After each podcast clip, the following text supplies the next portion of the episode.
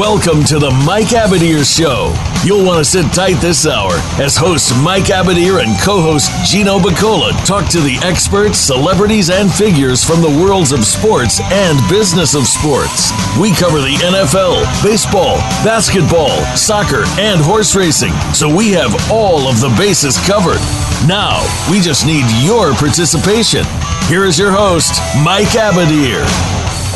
Oh, June 27, 2019. It is. It's another crazy day in the world of sports. Gino Bacola here on the Mike Abadir Show. Mike, so many different directions to go. Uh, where do you want to go first? There really are a lot of different directions to go. They're going to be naming the All Star, MLB All Star starters in a few moments here. And if there's any surprises or anything interesting, we'll be sure to talk about it on the air. Come on, talk a little bit of boxing, jersey number swapping. I guess it's not really a swap if you give one number away and then pick another number, though, right? That's kind of a I'm Gifting. doing you. I'm doing you. Gifting. Yes, I'm gifting. There you Which- go. Yeah. Which Yeah. I guess uh, we could start right there then. for, Okay, uh, then let's do it. for because that's kind of the most, uh, I guess, more recent pressing news. It was a good day for the Lakers, no matter um, what happens moving forward, because what has been discussed now ever since the Lakers made the trade for Anthony Davis was how much cap space do they have left? Did Rob Pelinka screw up the trade? Did he not know what he was doing? Did he realize that he's not going to have enough money to to get probably a couple other players or another max? Well, all that was wrong. he knew what he was doing. He ended up working it all out. And whether or not you like him, Rob Pelinka now in the last 13 months has gotten LeBron James to come to the Lakers. Now, I think that was more magic than, than it was Pelinka, but he got LeBron to come. He also got Anthony Davis in a trade, and now he's opened up cap space for perhaps a third max player or the opportunity to fill in all around that. What LeBron did today was he offered Anthony Davis jersey number 23.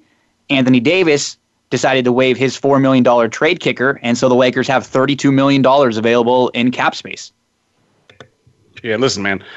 I don't care who you are, but if you are able to bring in pro- arguably the two biggest names in the sport, arguably the two best players in the sport, right? Uh, two of the top five. I mean, Yeah, you, you could go five to seven, yeah. even. I mean, if, even if you don't like Anthony Davis, and if you say LeBron's not the number one anymore, we're still at the very most two of the top ten in a year when Durant's probably not going to play. Yeah, I so mean, one of your top ten's already out. That's a big deal, man. That's Yeah. you know that's monumental. You know, and typically that teams like the Lakers and the Yankees they pull that kind of stuff. You don't see a lot of you know you don't see small markets teams typically doing that. I think an outlier may have been Miami, which isn't necessarily a small market, but to me, you know, they didn't have the history or the lore to be able to pull something like that off. So it happens every once in a while, and to me, it's always fun. It's always interesting to see kind of how it play out plays it's out. weird. It's weird as a fan, right? To be completely honest, because you mentioned a good thing. Like it's in the Yankees. This group of the Yankees are much different than like any other iterations of the Yankees, right? Because they actually do have some of those guys that you that they didn't used to have. They do have a lot of homegrown players in in this crop, and that's what's kind of fun about the Dodgers is because there's this mixture of homegrown guys or maybe some solid veterans that you bring in. But with the Lakers, it's a it's I'm glad they still have Kuzma around. It's just gonna and Anthony Davis is only 26, so he could be a Laker for the next 10 years. It's just a little strange when you have stars from other places all come in together, and you got rid of all the the kids you were rooting for for the last few years. Now, I think the Lakers did exactly what they needed to do. They are going all in right now. You have LeBron, you have Anthony Davis, you have to do that. But just from a rooting standpoint, the teams that are always the most fun to root for are the teams that you've seen get built, kind of struggle, make the playoffs one year, get swept, make it the next year, get beat by the, the best team. You kind of like see them progress, you know? Well, and I think that's a part of kind of the progression of the Lakers, right? Because you know they haven't been a playoff team in a while. They haven't been the Lakers in a while. They had some you know opportunities, you know, draft wise, and you know. I think some sometimes you just kind of have to look in the mirror and say, you know, we we weren't able to do maybe what the Celtics did, so now we have to use some, you know, ingenuity to be able to rebuild this this roster to be able to get it to be playoff caliber, championship caliber type team. And I think they've done a really phenomenal job. Kind of, I mean, it's kind of hard to say quietly when you're talking about the they're the, they're on you know the lead on Sports Center during the off season and things of that nature. But quietly in the sense that I don't think they're necessarily getting they're getting the noise for the players, but not getting necessarily the credit for that recognition. And I think it's important because sometimes teams will be very stubborn about things, and the Lakers have been very vocal you know, you had multiple people within the organization say, if they're not a playoff team next year, I'm out of here. Or within two years, I'm out of here. And look at how many changes we've seen in upper management with that organization. And so, for that, I think most people that have kind of stepped into the shoes have recognized the important, whether it be any of the Buss siblings or a Magic Johnson or now Rob Pelinka, that we can't just keep doing the same thing and have like a 10 year runway. That doesn't work for the Lakers. No, no. And it just, like you said, it the Lakers really have never been that way. They've really never been. I mean, they maybe they get one of their pieces through the draft, but they've always been a team that quant, that acquires their stars and wants to go all in when they get the pieces. And and here's the thing: you mentioned Boston, for example. There's only so much acquiring assets you can do, right? At some point, you have to take all those assets and turn them into something, because you you can't just keep acquiring late first round, early second round picks over and over and over again. And that's one of the issues that Boston's kind of come into right now. They they have a lot of these assets or picks. Even this year, they traded for more picks and, and more picks. But if they don't get a star, and it, right now, none of the rumors are that any of the big free agents are going to Boston. They're rumored now to maybe be in the mix for Kemba maybe he fills in the Kyrie Irving spot, and he's he's not as bad of a teammate in there, and, and so they're you know they're still in the mix in the playoffs. I heard Vucevic also, but you want to pay Kemba Walker a max for four more years, and is Kemba Walker going to be good enough defensively to be your your best player in the playoffs? You know, so that's I like where the Lakers are right now. They have to still make some moves. They have to win, but all you can do is set yourself up and put yourself give yourself the best opportunity and right now they have a lot of options, which just a few weeks ago, a month ago, when you're sitting out and you're watching the playoffs, and it's like, man, Golden State is so good right now. Is there, and then boom, Durant gets hurt, and then Clay gets hurt, and now Kawhi maybe stays in Toronto, and everything just got so wide open in the last few weeks. It, it's yeah, really we crazy. talked about that a little bit in last week's show. That just the outcome of the finals, I think, changed things up quite a bit. By the way, I have to apologize to our listeners. I have a very, um, what's the word? It, it, a mute button that you kind of have to press pretty firmly to get it. So I started stuck? packing my dip. Oh, I was gonna say, and I heard the, I heard the. Yeah, the I thought I pressed mute, and here I am. I'm packing my dip, and I'm shoving it in my mouth like an animal, and I think everybody heard Can we that. get a, So hey, Ray, can we get a the sound drop of Mike just saying, and I'm shoving it in my mouth like an animal? I just want to cut that sound drop, and we can uh, we can play it repeatedly. Yeah, maybe Oh, from now on, like anytime somebody says something kind of animalistic or stupid, you know, you just gotta you go. just sho- go right into it. But uh, you you mentioned Kemba Walker, and I think it would be very very interesting for me as a I like following the Celtics. I'm not a huge Sure. NBA fan, but I like following the Celtics. They're they're the Lakers East, right? So. What can Brad Stevens do with Kemba defensively? yeah, he would How be. can he get Kemba to fit into that team defensively? Because Kemba, you know, on a national level, he's he's kind of underrated. You know, he, he's not talked He's about amongst the the best, and I think that he, you know, he he was a popular college player, and then kind of got forgotten about a little bit in the pros, and then next thing I know, I look up and I'm like, man, he's he's scoring, you know, a lot of points in NBA. Wow, good for him. And he's done it then the next year and the year after that, year He's in year out. improved. he's the got. He's become a better scorer. outside shooter. Mhm. He's become a little bit better of a facilitator. He's a he's a leader offensively, and he could be like your offensively. He could be like your one A if you had another comparable to his level on offense type player, and maybe Jayson Tatum grows into that. Maybe Gordon Hayward can get healthy and become some semblance of the player that he was, you know, and that they're paying him all that money to be. Or you know, if he was on a team with a couple other stars, like I wouldn't want to pay him that much. But if he was on the Lakers, he wouldn't be a bad fit because he you wouldn't be able to to pick on him. I feel like as much, and he feels like the type of guy in a playoff series that if he's out there and you just pick and roll over and over on him, he's it's not even that he he doesn't put up the defensive effort. We're just in a league where we are seeing a lot of big guards and very switchy lineups. There's not there's it's kind of becoming a positionless type league. You know, we see so many point forwards and so many big guys that can handle the ball that are able to switch on defense. You, you have Durant there, you have LeBron, like you have Kawhi, guys like Jimmy Butler. Those are all big guys that are almost playing like the, the point guard position a lot of the time. So if you're a small guard, it could be really hard in the big moments. And do you want to pay him for four years down the line for um, sometimes the smaller players when they lose a little bit of their athleticism? Now what do they have? Right? They need that. We saw with Isaiah Thomas. If something goes slightly wrong, you're in a lot more trouble than a player like a LeBron who can maybe post you up a little bit, or a Durant who can who can do that. We saw Kobe kind of have the the the post game to kind of change his game a little bit later on, and, and some of these players who can re you know redefine their game. But could a guy like Kemba even do that? Yeah, and you know, as you're talking, it it, it kind of dawned on me uh, that the progression of the NBA is it's become a much more athletic league than ever before. Yes. And it's kind of funny because when you look at it maybe 15, 20 years ago, you know, you probably thought, you know, these guys are pretty athletic for, for seven footers and stuff like that. But there are guys that are seven footers that were big time point scorers or, you know, like 15, 18 points a game point type point scorers, shot blockers, etc. They wouldn't even be able to make a team nowadays. No. They, you, they wouldn't, you could attack them to what what it's what we're seeing happen. It's it's kind of like a like the advanced shifts even in baseball almost. You know, it's like the the way that they're attacked offensively on the court, they wouldn't be able to even stay on the court defense. Like the other team could just come at them every single time.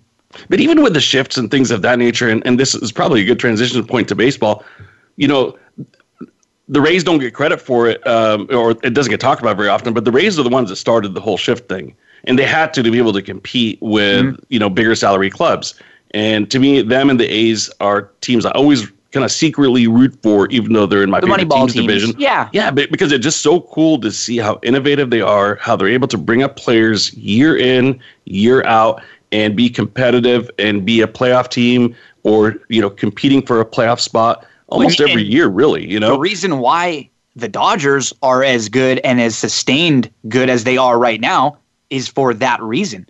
They're run by the guys yeah. who came over from, from Tampa. From, from Tampa, exactly. Who dealt right. with exactly what you're talking about, who dealt with teams that didn't have the type of money that the Dodgers have. So now when you have the money that the Dodgers have, they don't go spend it stupidly. They just take more chances. And every year over the last five years, the Dodgers come up with somebody out yeah. of nowhere that you were not expecting. And, and, I want to elaborate on that point. Uh, Muncy, yep. you, like uh, some of the pitchers that we've seen now. Like Muncy was a castaway. The guy he, was hitting a buck something with he, Oakland he got and released. from Oakland. He got released, and now he's like he's like an all star player. He, he gives you some of the best at bats in the league. He like never swings at bad pitches. He can hit lefties and righties. He can play multiple positions. He like it's amazing. And even Chris Taylor, who struggled last year, when Seager's gone down and Taylor's been playing every day, he's hitting like 330 again, and he's starting to crush the ball again like he did a couple years ago. And now, you know, over the weekend, the Dodgers had three consecutive walk-offs by rookies. By rookies. By rookies. And not just rookies, like they none guys of the guys have been guys that are like even in the conversation for rookie of the year or anything. No. These are guys that like have been called up and, uh, and up and down. The catcher's down. been sent up and down. Will Smith, you know, it's just like and then yeah, Verdugo. And the other day they started a game where they they had four rookies in the starting lineup, and they they didn't even have a starting pitcher, and they won. They had they had like they did a they did a bullpen game. Yeah, that's a game that uh, Stripling started, right? It was Stripling, and then Urias came in. Mm-hmm. and It was like wow. And they had Beaty and Garlick and Will Smith and uh, Verdugo was batting third. The their yep. rookies were like third, fifth, sixth, and seventh in the lineup. Yeah, you know, no. and that just shows you that's not money. That's just good scouting in a good front office. Exactly right. It, just to come full circle with the point that I was uh, about to make was with with Tampa and coming up with the shift and things of that nature. You brought up the shift in analogizing it to like you know basketball and stuff the difference it, between basketball and baseball, though, is you can decide to go the other way with it, but the game doesn't change. Like baseball as as as a game doesn't change, but you can defeat scheme trying different things. You can maybe bunt down the line if you've got speed. You if you're like a Jeff McNeil type hitter who could use all parts of the field, you can go the other way with it. That type of thing. But basketball, it's changed in that not just the schemes, but the type of players, the type of skill sets. It's like a totally different game now. There are very few more of those niche players, right? There are very few more of those players that you used to see, like a Zach Randolph, who who couldn't really jump, but man, this guy could just beast you down low and get boards, and he he could just create. Nowadays, if he was trying to play defense on a stretch four or five, and they'd pull him out and they'd run him all over, he would he would struggle a little bit. You know, some some players that kind of have that you know, like that were late '90s, like real when the game was real tough, and as you when it wasn't nearly as athletic as it is now, and maybe a lot of it has to do with the three pointer and the way the kids are coming up. Even you know, every kid that you see out on the on the playground shooting a three, no matter yep. how big they are, they're all handling the ball. They all want to be Steph Curry and uh, it's just a little bit different. Before you were Kobe and you were shooting the mid range, you know, 20 years ago, and you were MJ and you were shooting like the baseline turnaround, you know, or at the top of the key, like at the free throw line jumper. Now you're you're five, eight, ten feet back even farther. It it is a little um, it is a, a lot different. I agree with you because you just don't see as many in baseball. You can still carve out your spot if you're a smart player. You, like you said, you can get around it. You can you can when you you can wait for your pitch. You can hit your pitch. Uh, right now, if you're not athletic enough to get open, if you're a great three point shooter, you're not going to get your shot off. No, no, I remember there was a player. Do you remember Rick Smits? Oh yeah, absolutely. He was great. Would, would he be in NBA today? No, I mean like Zelga- Ilgauskas would yeah. be really tough. Like we see them, like a guy like Boban for the 76ers. The way, the only way you use players like that now is they are like a, a, a change of pace. They can come in off the bench and change things up just for like 10 minutes because the other team will be like, "What? We're not used to a big guy." And then as soon as they kind of counter you and go real small and stretch you back out, then you're in trouble. And so you can only do it in like real small spots. I still think a guy like Shaq would have been would be fine because like, we we start to remember Shaq and we think big Shaq, but think about Shaq when he was lean. Like he would still be running up and down the court. I don't think he would be shooting threes, but he would be he would just be really tough for anybody to defend. And, and I think he like that's there were there are just fewer of them yeah, and you know how self-deprecating that guy is. The big Aristotle is like he's he's kind of the opposite of a of a Barkley or some of these or Pippen or some of these old school guys who will kind of make it always seem like back in yesteryear the players were better and basketball was better and it was a better team game and so on and so forth. Shaq actually, I don't remember the player he was asked about. And it was on, uh, I believe, uh, one of the morning shows. I think with Stephen A. or somebody. I think he was filling in for Stephen A. last week with Max, and um, he was asked about a certain player, and Shaq was like, "Yeah, I mean."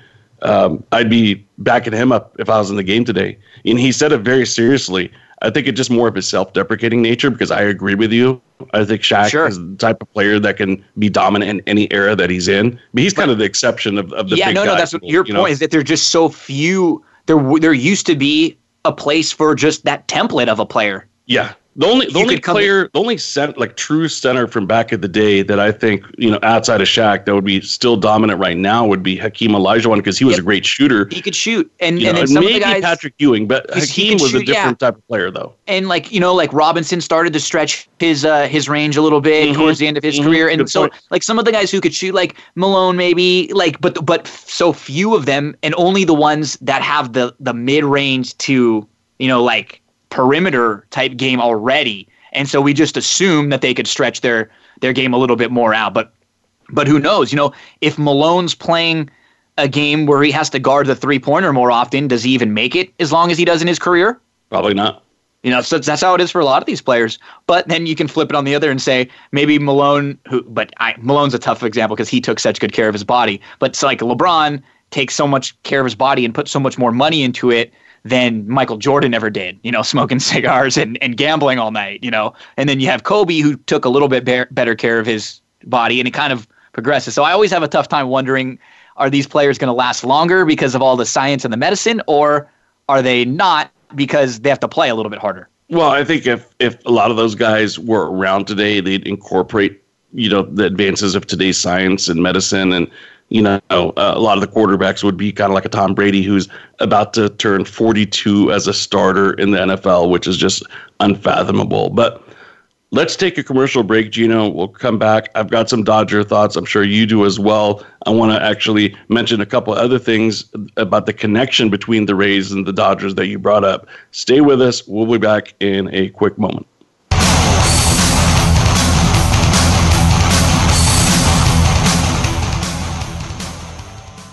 follow us on Twitter at VoiceAmericaTRN. Get the lowdown on guests, new shows, and your favorites. That's VoiceAmericaTRN.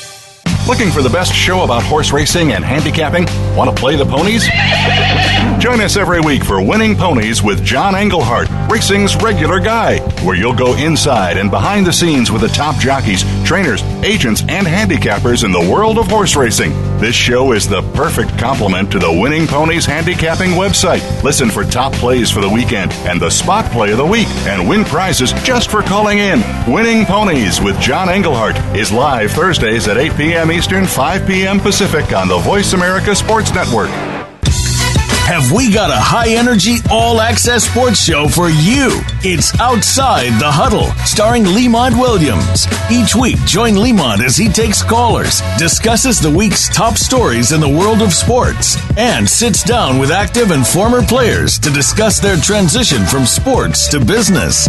Outside the Huddle is a great resource for players making career transitions both on and off the field. Tune in Wednesdays at 8 p.m. Eastern, 7 Central, and 5 Pacific Pacific for Outside the Huddle on the Voice America Sports Channel. Want to experience football from the perspective of a former player who also has coaching experience? Tune in to Sports Info UM with Daryl Oliver. He'll talk about the draft, play by play, and even what's happening in the offseason. Daryl has the connections and the knowledge to bring you the inside stories of the game's past, present, and future. He'll cover the camps, on and off the field, and everything else, football and beyond. Sports Info UM is heard Mondays at 7 p.m. Eastern, 4 p.m. Pacific on the Voice America Variety Channel. Stimulating talk. It gets those synapses in the brain firing really fast. All the time. The number one internet talk station where your opinion counts. VoiceAmerica.com.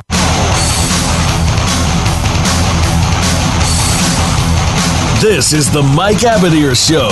If you want to call in today, we can be reached at 1 866 472 5788. That's 1 866 472 5788. Or send an email to Mike at the MikeAbadirshow.com. Now, back to this week's program. Back here on the Mike Abadir Show, the All Stars, they're getting selected right now, right? Like as we're speaking, I think. They're currently they being selected. Uh, so we'll, right now, they're just showing the percentages on the American League DH, and Hunter Pence is walloping over JD Martinez and Nelson Cruz by about 15 percentage points or so. And uh, I think they'll name the DH probably in the next uh, 15 minutes or so. Yeah, it's uh, live on ESPN for anybody who wants to watch on mute while listening to us. So it's it's been like well, let's talk a little baseball right now it, it's been such a weird se- first half of the season for Boston, right? Just like every, we've talked about it too. It seems like every time they take a couple steps forward, then they take a couple steps backwards. The Yankees have played really, really well, and they haven't really hit a, a rough patch, which I'm sure at some point they're going to hit in the second half of the season. What's nice for Boston now is that Tampa has hit a little bit of a skid, but as Tampa hits a little bit of a skid, some of the other teams in the other divisions are playing well. So, like, if the season ended right now, Boston wouldn't be in the playoffs. They've actually got the seventh best record in the American League. Yeah, how about the AL West? That's a strange. Yeah, it's a very surprising division. Very like the Rangers. division. The Rangers are the team that they continue to play well. We keep expecting with their pitching that it's just going to, some point, they're just going to stop right? They just don't have the pitching. They've won five in a row. I mean, look, yeah, the Rangers, the A's, and the Angels all with a nice week. They've won a couple games in a row, and they have four teams over 500. And the one team that isn't over 500 is the Seattle Mariners, who started the season 13 and two. Yeah, isn't that funny? And uh, the four teams that you just mentioned, they're all um, in the plus on the differential side, uh, run differential side, which is a uh, obviously a, a, key number that people look towards when trying to figure out. Fluky. Yeah, yeah, exactly. Um, the, the the the wildest one is the Cincinnati Reds, who are six games under 500, but they have mm-hmm. a plus 40 run differential. I know it's crazy, which is absolutely amazing. Um, but yeah, in terms of the Red Sox, here's the interesting thing about it is that they are the most games above 500. Uh, well, yesterday they were before they lost, uh, being seven games above 500. It's it's the most games above 500 they have been all year long. With that said, they're also the farthest um, behind in the in the standings that they've been since uh, the first you know three weeks of the season when they started off absolutely terribly. So you can look at it one sure. of two ways, which is take away the first two weeks, they've one of the be- better records in baseball. Yeah, but the first two weeks just, count. And that's the way baseball weird. is. Just like the last two weeks will count, just like these two weeks will count. You know that it's that, just weird that's that, how 162 works. Yeah, and right? it would just feel. But they just haven't found that. That uh, I think what you were about to say when you first introduced this topic was they just haven't found a way to be the dominant team that they were last year. Sure. Kind of like the Dodgers are doing right now. It's just a few and then a few back. And on it's so weird because really so much of it with Boston is like perception is perception, right? You're 6 games over 500 now as you mentioned. You're actually playing better in the last 3 weeks to a month than any spurt of the season so far. But the only reason why it doesn't feel great is because the Indians and the teams in the NL West have had a couple good weeks. That, that's it's, a part of it. I think a part of it know, too is that um, you know, Dave Dombrowski is a very proud man, a very stubborn man, and in in running the show there in Boston, they made the decision at the beginning of the year or in the off season not to re-sign Craig Kimbrel. Mm-hmm. Okay, fine. That means that you've got belief in your bullpen. But what happens when this year alone they've blown more leads going into the ninth inning than the entire Craig Kimbrel era with Boston? Yeah. And it, when right, what happens when you've now blown I, I, think it's now uh, up to 12 saves. When does it line from having faith in your team to stubbornness? Right. Yeah. So I think they have to make a move. You know, I'm not sure. Maybe did they go to there's the National League and get the, the Giants closer who's having a, a lot of options, year? But there's going to be a, that's what's going to be really fun about the offseason now, especially with the no waiver deadline and just the one single trade deadline, is that there are going to be a lot of moving pieces for a lot. There are a lot of options and a lot of teams that want those options. So, like the players that you hear about, although like you kept, I kept hearing about a couple guys from the Nationals. Although the Nationals have been playing good ball recently, and they've kind of snuck their way back up into the wild card mix. They're just a game under 500, and they're not playing all that terribly. But teams that you we hear about, the Pirates, they have a very good closer who could be very useful to many different teams. The Giants, as you've mentioned, and the Padres, if they for somehow if they drop out of it a little bit, and then and the Nationals, those are teams that have good, solid arms that could be very big helps at the back of your bullpen. But with the second wild card, those teams are not far out of contention now. So it'll really depend, I guess, on the next three weeks or so. The Padres in all of baseball have been one of the most confusing teams to me in that like every week I feel like they're a different team.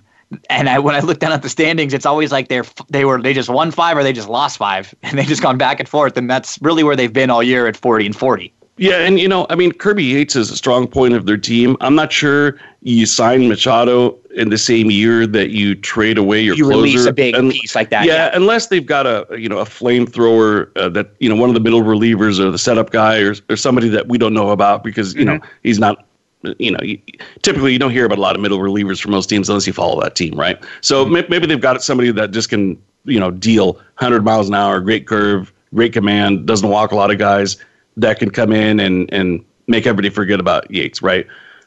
The, the Giants, obviously, they have so many different holes because Will Smith, he's having a fantastic year, but he's only making four million dollars. Mm-hmm. So it's not like a like a salary move where you're like, okay, you know, we're we're going to be shedding a ton of salary necessarily. I think it's more along the lines of we need we need an entire new lineup. Yeah, R- really. I mean, you know what I mean. I mean, uh, And that's They- what they're they going to get rid they- of they don't have a Bumgarner, and they're going to get rid of Will Smith, and they're probably just going to get rid of. They don't have a position on lockdown, right? I mean, is there a position for the Giants where you're like, you know, that that guy's like a you know untradeable, or he's the cornerstone of their franchise, or wow, wow, they could build around Buster Posey like ten years ago. I mean, No. no, they don't have any. No, they, there's not.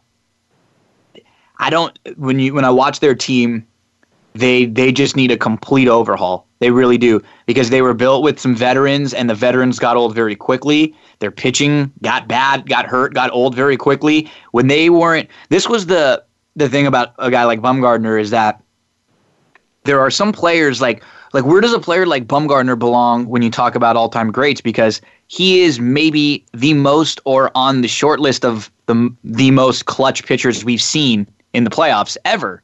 But if he's the type of player who only had he had a good window, but his last few years have been bad. Maybe he can go to another team and a new change of scenery will help and he can be an arm that can can catapult a team into the playoffs and help them win the World Series. But you know, when you have a few years like this where you're not pitching well, you're not really being a good teammate, you're getting hurt on a dirt bike and stuff like that, like that's you know, that's all part of who you are and how clutch you are because the best of the best ability is availability. And if you're not there and your team doesn't make it some of the years, then how great are you? And and so I think Well, you make some- you make a really interesting point in that it kind of remind that's kind of been the Giants' mo a little bit, right? Because Right. they've they've had arguably, let's just say, the best pitcher, top three pitcher in baseball on many years. Let's say out of Lincecum or Matt Cain Mm-hmm. or Madison Bumgarner, but they've all been kind of I don't want to say short lived because Yes. it hasn't been their like they're not like one year wonders. But it definitely isn't like Clayton Kershaw, where you've been able to count on these guys for over a decade and they're still going strong Scherzer. you know, or yeah, or Scherzer, or one, of these types. They, all had about 4 They're- they just to have- they have five their down years. maybe that were like exceptional, Mhm. And, then, they have down years. Yeah, and they, they went from like like just you know sub two point five ERA, you know, with a ton of strikeouts year in year out to like four four five To zero ERA overnight. To kind of done just immediately. Yeah. And I don't And know. with Lincecum, it kind of made a little bit of sense because of his frame. yeah. But what's Bumgarner? I mean, like that guy should be a. built To me, like- he's he is he is Kershaw North. Yes, and and then and he was the guy that was. He he he could go nine innings every game if you want. If you felt like that, right? You felt like the guy could just throw 150 pitches and his arm would would, would be completely fine. He And just- maybe, maybe that's it. And maybe that is. Maybe, maybe He's- the way Bochy uses the, and I, I hate to criticize one of the, the greatest managers of all time, but there has to be something to it where, you know, in Giant Land, maybe these guys are, are they've gotten to the 120 pitch count maybe too many times, perhaps. I don't know. And, and I'm sure going deep in the postseason, you know, three times doesn't help either, yeah, right? Winning three World Series. but they always would have I'd always that win and probably then have a, it, right? a bad That's a year, exchange. like an off year, you know, and then they win and then they'd have an off year. Like they never really had like the great back to back years, and so maybe there is a lot to how they were handled because they are just not in great shape. Although they do now have some of those same owners that we talked about that were from the Rays that were over to the Dodgers and now Now part of that team up to the Yep. Giants. So maybe they can they can create a team. They can find some of those diamonds in the roughs like we've seen with the Dodgers. And Yeah. you know, Perhaps you know. Here's the funny thing, by the way, is that their uh, leading home run hitter, well, tied Pillar, came over, you know, during the season from the American League, and their what seventh leading hitter, uh, home run hitter, Mike Yastrzemski, just got called up Yeah. about 30 days ago. You know, their their third leading home run hitter, Tyler Austin, came over from the Twins. So I mean, really, and, and Panda somehow has, has pulled a pretty nice first half out of his ass. He just, Let's there's just no it. pressure on him because they're no, you know, he just likes it there. He's Yeah, comfortable. look, Evan Longoria has gone 20 plus games without a home run. I mean, it, it's yeah, it's. Uh, I think I think opposite- Yelich or Bellinger probably have as many home runs as their top five combined. it's the opposite in San Francisco as it is in the team on the top of the division in the NL East for Atlanta, who is now four and a half up in the division over Philly, who actually Philly was really struggling for a while. They've won four games in a row when they needed to most, just to breathe a little bit of air back into them because it looked like Atlanta was pulling away. This team now, after making the move they're a team that's actually kind of why I, I thought about Atlanta when we were talking about San Francisco. They're a team that's heavily rumored for Bumgardner. And, you know, if he can come over to them and, and have a little bit of life for the second half of the season, he wouldn't have to do much, but he would give them a scary opponent in the playoffs. Like if I'm the Dodgers, I wouldn't want to face Bumgardner, even though he may not have the stuff he did before. Maybe he can reach back in and, and get a little bit of that life. That would that wouldn't be a bad move for Atlanta. I actually think it's a must move for Atlanta. Atlanta was one of those teams that I don't think either of us were very high on going No. into the season. I think we it both was mainly because of their yeah, it was mainly because of their pitching staff, right? Mhm. As well as the fact that I just didn't think that they were going to be able to get career years once again out of guys like Nick Markakis and uh, even the the catcher Brian McCann. I thought his best years were behind him. Same for Josh Donaldson. And I just didn't think that they were going to be able to win with that pitching staff, with those guys probably having their best years behind them. Man, they're 15 games above 500, and they've somehow been able to do it with multiple pitchers that were pretty strong last year getting sent down to the minors because they haven't been able to cut it. I don't know how they've been able to to piece it all together pitching wise. They've got a brilliant rookie in Mike Soroka. Max Fried is dealing. Folty, who is one of their better pitchers last year, he's been up and down, uh, you know, in the minors, and I'm not sure if he's even up or down right now. Julio Teheran has been decent. Kevin Gausman has been, eh, he was a trade acquisition from last year, but they've got a ton of pitching They got options that they can now. call up. And Well, they, they're trying to be very patient with them, and they're very fortunate because they can. When Yeah. you're when you're when you're that many games about 500 with that lineup, and the summer's just starting to heat up a little bit, you're going to see a lot of home runs coming out of the Atlanta Braves. It- It'll it'll be interesting to see how much patience they have in terms of bringing them up, as well as how much patience they have in terms of holding up on dealing Dealing because them you know the Giants are going to be asking for some of these guys. Yes. The Braves have about six or seven really really good arms right now in the minors, so they have they- a surplus. and they need a little bit of bullpen help at the back end because Luke Jackson has been picking up saves, but he he is not he's shaky. I have Very him on my I have him on my fantasy team. He is very shaky. Like for a good team, he's already blown five or six saves and he hasn't been their closer all year long. So they need a piece or two. They might be in the mix, or like you said, they have a lot of talent from within. Maybe they can bring up a young arm or two and and get that help at the back of the pen. Or if you, you make the move for Bumgardner, you've got now you've got Bumgardner and Keuchel and the young guys with Teheran. That's not a bad five. All of a sudden, you throw one of them into the bullpen come playoff season. You know they're they're starting to become the team that, as a Dodger fan, I, I'm the most scared of right now. Especially if they make that one more move for a pitcher because their lineup is deep. Their lineup is really deep, and the the, only knock we had on them was the pitching depth, and they're seeming like they're filling that void.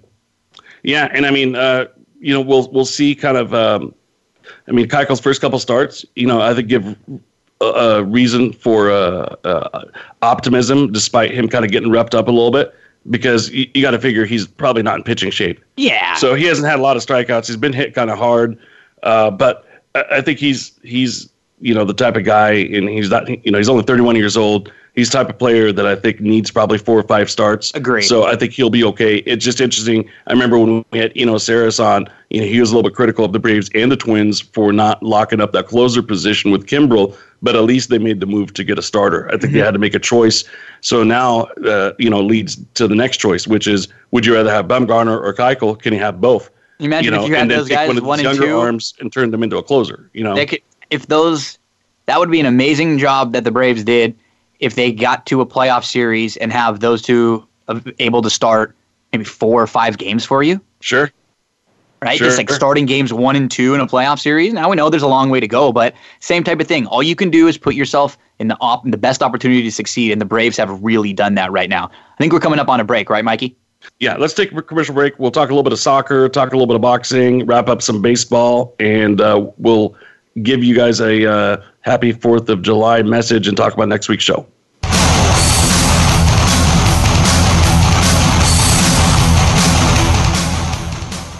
Become our friend on Facebook. Post your thoughts about our shows and network on our timeline. Visit facebook.com forward slash voice America. Racers and Rental Cars is the program for wannabe pro racers and those interested in the racing profession and automotive industry. Join hosts Cameron Foray and Don O'Neill as they take you behind the scenes with previews and review for race day. It's about the business as well as the fun. We've got the scoop, the guests, the discussion, and the WTF moments. All you need to do is bring your ears. Racers and Rental Cars heard every Saturday at 10 a.m. Pacific Time, 1 p.m. Eastern, right here on the Voice America Variety Channel. Sports continues to grow and evolve to ever increasing prominence in today's society. On All Around Sports, host John Inglesby will connect with the leading newsmakers from the sports world, including players, owners, and fellow sports journalists, discussing the top news and events that are relevant to sports today. John will also report from and offer his experience of the world's top sports events. Tune into All Around Sports with John Inglesby, Mondays at noon Eastern Time, 9 a.m. Pacific, on the Voice America Variety Channel.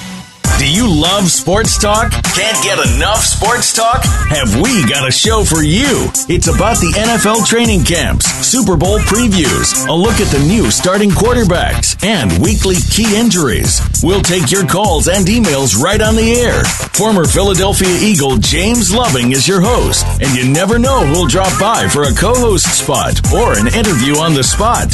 Tune in to Loving That Sports Talk with James Loving every Wednesday at noon Pacific Time, 3 p.m. Eastern Time on the Voice America Sports Channel.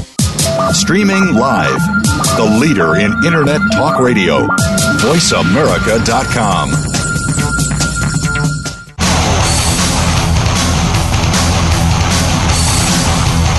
This is the Mike Abadir Show.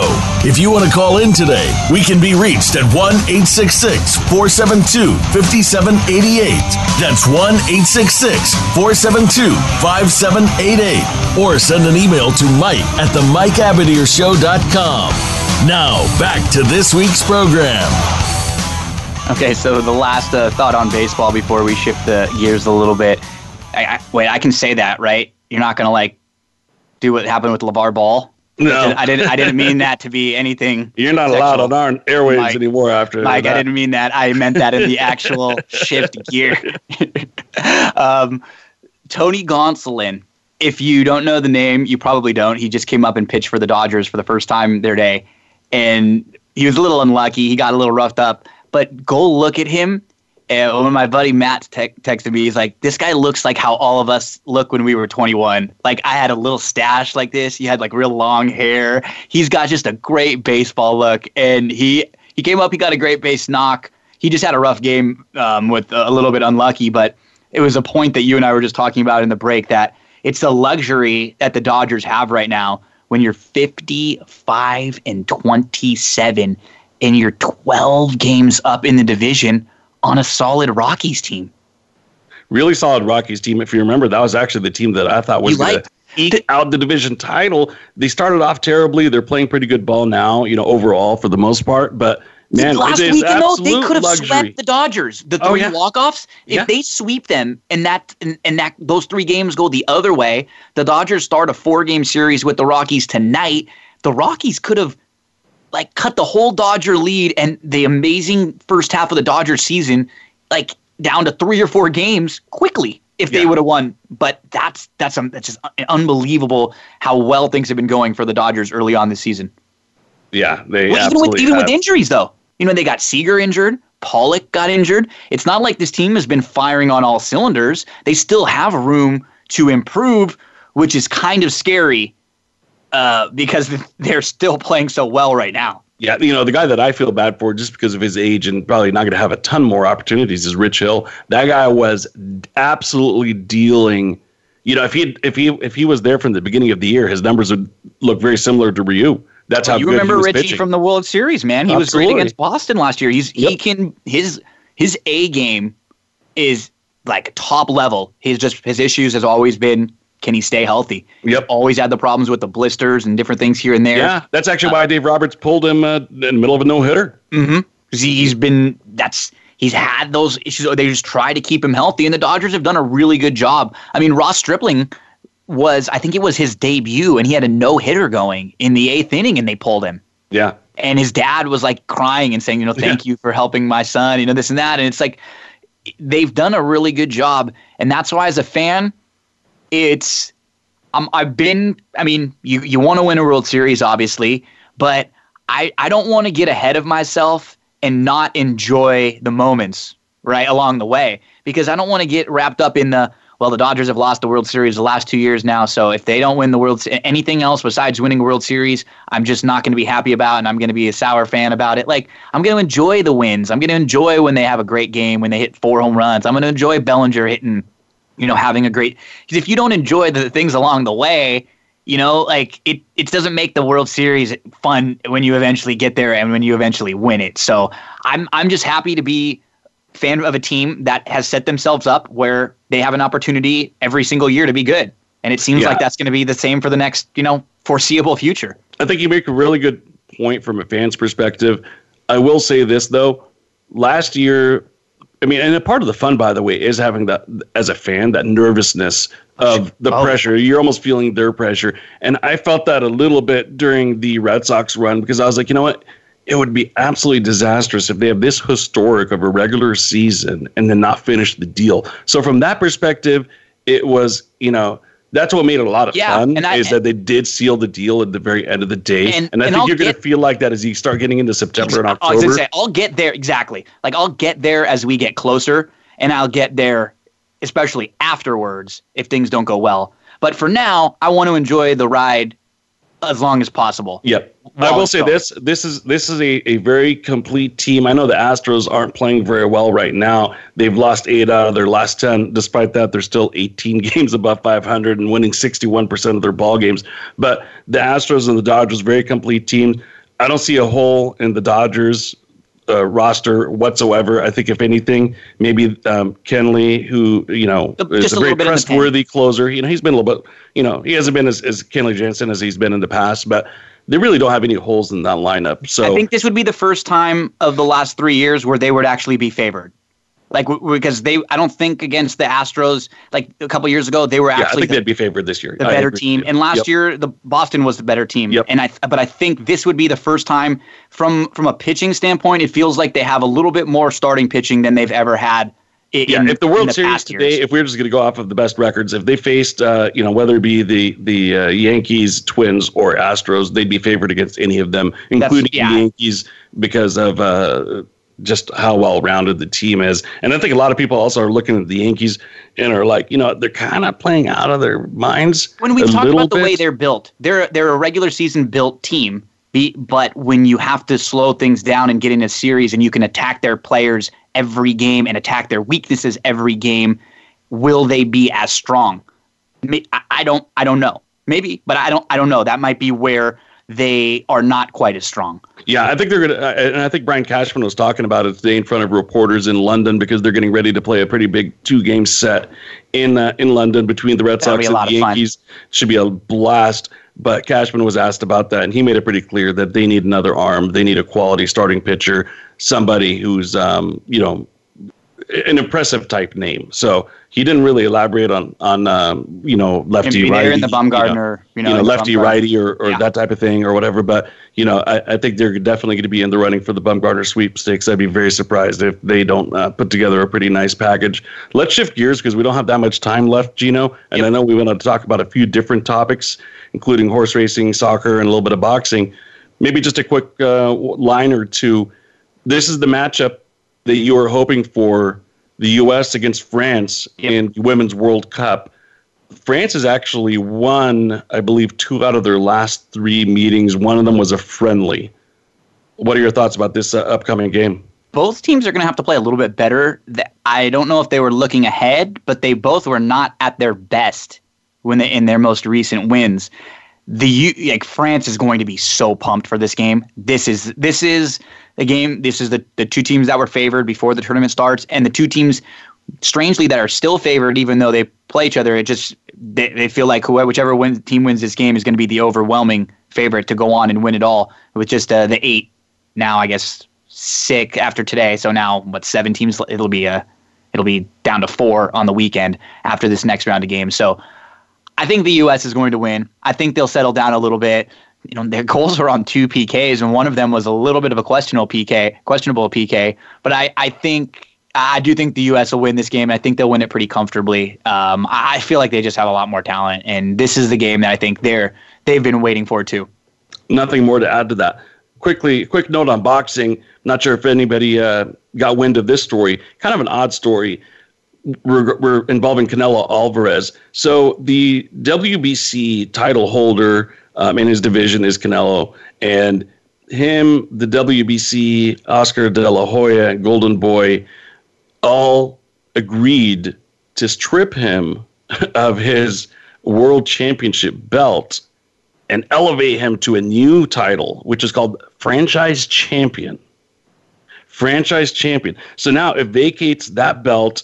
Um, but, but but but they they've already promoted somebody. He didn't have to win into it. Jermall Charlo is now the WBC middleweight champion of the world. They do this in WWE with the bad guys. They they strip the title off of somebody else and then just give it to a bad guy, and it's like, come on. The, the, crazy thing about it, so so De La Hoya and them, you know, they obviously wanted this because now when you're designated the uh, the franchise champion, you you get to be selective and you don't have to do some of the same things that you would as a belt holder. And I'm not going to pretend to know all the rules about like when you're challenged, which matches do you have to take, which ones can you decline. Obviously, there's some obligations when you've got the belt. You know, you can't just say no to everybody and sit on it, right? Uh, uh, but as a franchise uh, champion, you, you're given quite a bit of authority and leeway as to what fights you take or not. So it's kind of gimmicky. It's kind of interesting. We've been talking a little bit of boxing, so wanted to throw that out there. But let's uh, let's close with. I know we want to talk a little bit of NFL, but we're going to have a ton of NFL talk after the Fourth of July holiday, and next week will be a best of show, and we're just going to repeat this one. So for the Fourth of July, we will not have a live show there will be a repeat of this one. So happy Fourth, everyone. We'll see you the, the week after. Let's close talking a little horse racing, Gino. Talk some Santa Anita. Big announcement today from the Breeders' Cup. Yeah, they decided to keep the, the Breeders' Cup at Santa Anita. They did not move it. They've a couple things. There have already been tickets sold to Santa Anita. There have already been like things released with all of the, you know, the signage and everything. I don't think that that was like the overwhelming factor. I think the fact that Santa Anita has made some changes and there have been the numbers have gone positive since the changes. One of those changes that's kind of a, a strange one, and I don't really know how to take it, is that they have kicked Jerry Hollendorfer off of the grounds at Santa Anita and Golden Gate, where he has been a mainstay in Northern California forever. This is a Hall of Famer. This is someone who it seems it's a little bit weird to have him placed as a scapegoat, Mike. Very, very weird. The whole thing is just odd to me. Obviously, there's got to be a personality conflict and a personal issue that runs deep there. Um, I think a lot of it has to do with the CNN report not sure how many people saw that, but Hollendorfer did not come off looking very good. And then the very next day, they gave him the boot. I'm originally from Northern California. I fell in love with racing going to Golden Gate, Bay Meadows, and the California fairs. For as long as I've been alive and been a race fan, Hollendorfer has been a mainstay up in Northern California. Before he achieved any kind of prominence, down here or national level recognition. He, it was him and Russell Baze up in Northern California. To not have either of them now is just, to me, it's mind blowing. It is. It's. I. I'm. It feels like there's more to this story, and I'm trying to find out as much as I can about it. Um, it we've already seen uh, Doc Allred from Los Alamitos say that he will accept entries from Jerry Hollendorfer. We've already seen New York say that they will accept entries from Jerry Hollendorfer. What happens with the Breeders' Cup? Is he allowed to run races at Santa Anita during the Breeders' Cup? I think at that point the uh, it's the it's the, the track Cup. becomes the Breeders. It's it's the it's Breeders' Cup run by like, the Breeders' Cup at Santa Anita, so it's not yeah. as much Santa Anita making that decision, but that puts him in a weird spot, right? You're going to ship horses in there after the place they booted you out of, you know, yeah. and, and, to run on that big weekend, and so I'm I'm happy with what the decision to keep the Breeders' Cup at Santa Anita because if they would have moved the Breeders' Cup from Santa Anita, I would have I would not have been surprised if they would have never run a race there again. Yeah, I agree with you, and I'm sure that there were right some now, contractual obligations which could have required yeah. them to, to to probably stay. Probably there was a lot more to it. We're up against a closing though, Gino. So speaking of Hollendorfer and Los Alamitos, I'm actually going to be going to the live week uh, meet during the Fourth of July weekend. I believe my man, our man, Adrian Ross, is going to be there as well. Cool. Maybe uh, we can uh, all, uh, you know, meet some of our listeners if you want to come out to Los Al. Yeah, we'll post if we're going uh, out there. Absolutely. Absolutely. So have a tremendous sports weekend, a safe and fun Fourth of July, and we will see you guys in two weeks. Have a great one.